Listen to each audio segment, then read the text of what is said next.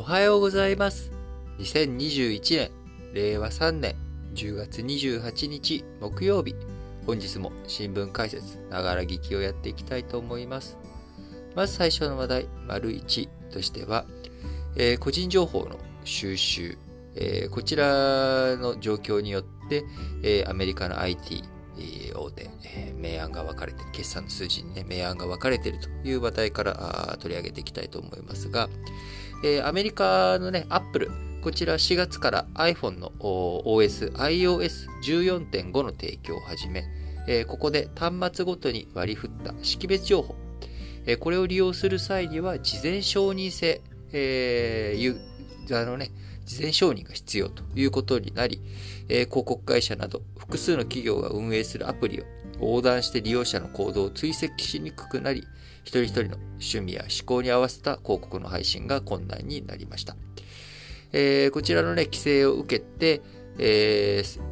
写真共有アプリ、スナップチャット、えーこちら7月から9月期の収益、市場予想に届かなかったということになり、また、25日に決算を発表した Facebook も Apple の新 OS が最大の逆風となったとということで、えーこの7月から9月期の売上高、市場予想を下回り、えー2021年10月から12月期、こちらでも影響が続くと見られています。まあ、その一方で、えー Google、こちらのね、えー親会社であるアルファベット、えー7月から9月期に最高益を更新ということで、えーこちらね、いくらだ？えーっと、この7月から9月期の純利益、えー189億3600万ドルということで、約、えー日本円に換算すると2兆1600億円と、前年同期比60パ68%増えて、えー過去最高益を更新ということになりました。えー Google スマートフォンの OS や動画共有サービスなど幅広い事業を手掛け、広告事業ではネット検索のキーワードに関連した内容を表示するサービスの比重が大きく、えー Apple 頼みじゃない、iOS 頼みじゃない、えー独自に収集する情報、こちらの力を受けてですね、えー Apple の規制強化の影響を受けにくかったことと、まあ、あの広告配信の精度が下がった他の会社からあー Google の方に広告を乗っけるようにしようという動き、こちらもね、乗り換えが進んだという可能性も高いんじゃないかなというふうに思われています。えー Google 以外にもですね、えー広告関係、えーで強さを最近見せているのは Amazon です。えーこれまでまあ広告、IT 大手といっても広告に強い、広告収入を得ていた企業というのは、まあ、Google や、えー Facebook、えーそして Apple はあこう iPhone を売る会社。えーそして、マイクロソフトは、オフィスを中心とした、まあえー企業ソフトウェアとか、あ Azure とか、こう、企業へのね、クラウドサービス、えーサーバー提供とかね、こういったもので、えー儲けており、Amazon も、まあ、通販と、えー AWS、クラウドサービス、こちらの方で儲けているというような、まあ、同じ IT 企業、アメリカのね、IT 企業、GAFAM といっても、それぞれ収益の柱の構造というものは違いがありました。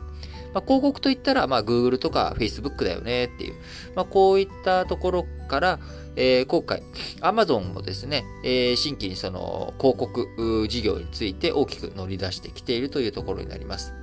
えー Amazon、えーこう通販の、ね、消費者あ自社サイトに商品広告、自社サイトにこう買い物をしにね、皆さんやってくると。でそこに商品広告の掲載を増やすということで、えー広告その他、事業の売上高、Google、Amazon ではまだね、広告その他の中に分類されているわけですが、このその他事業の売上高があ2021年4月から6月期まで8四半期連続で40%以上増えているということで、非常に今大きな伸びを見せているということです。えーアメリカの調査会社によるとですね、Amazon のアメリカネット広告市場でのシェアは2020年に10%を超えて、Google、Facebook に次ぐ3位となっているということです。えー、なので、この Apple の規制強化の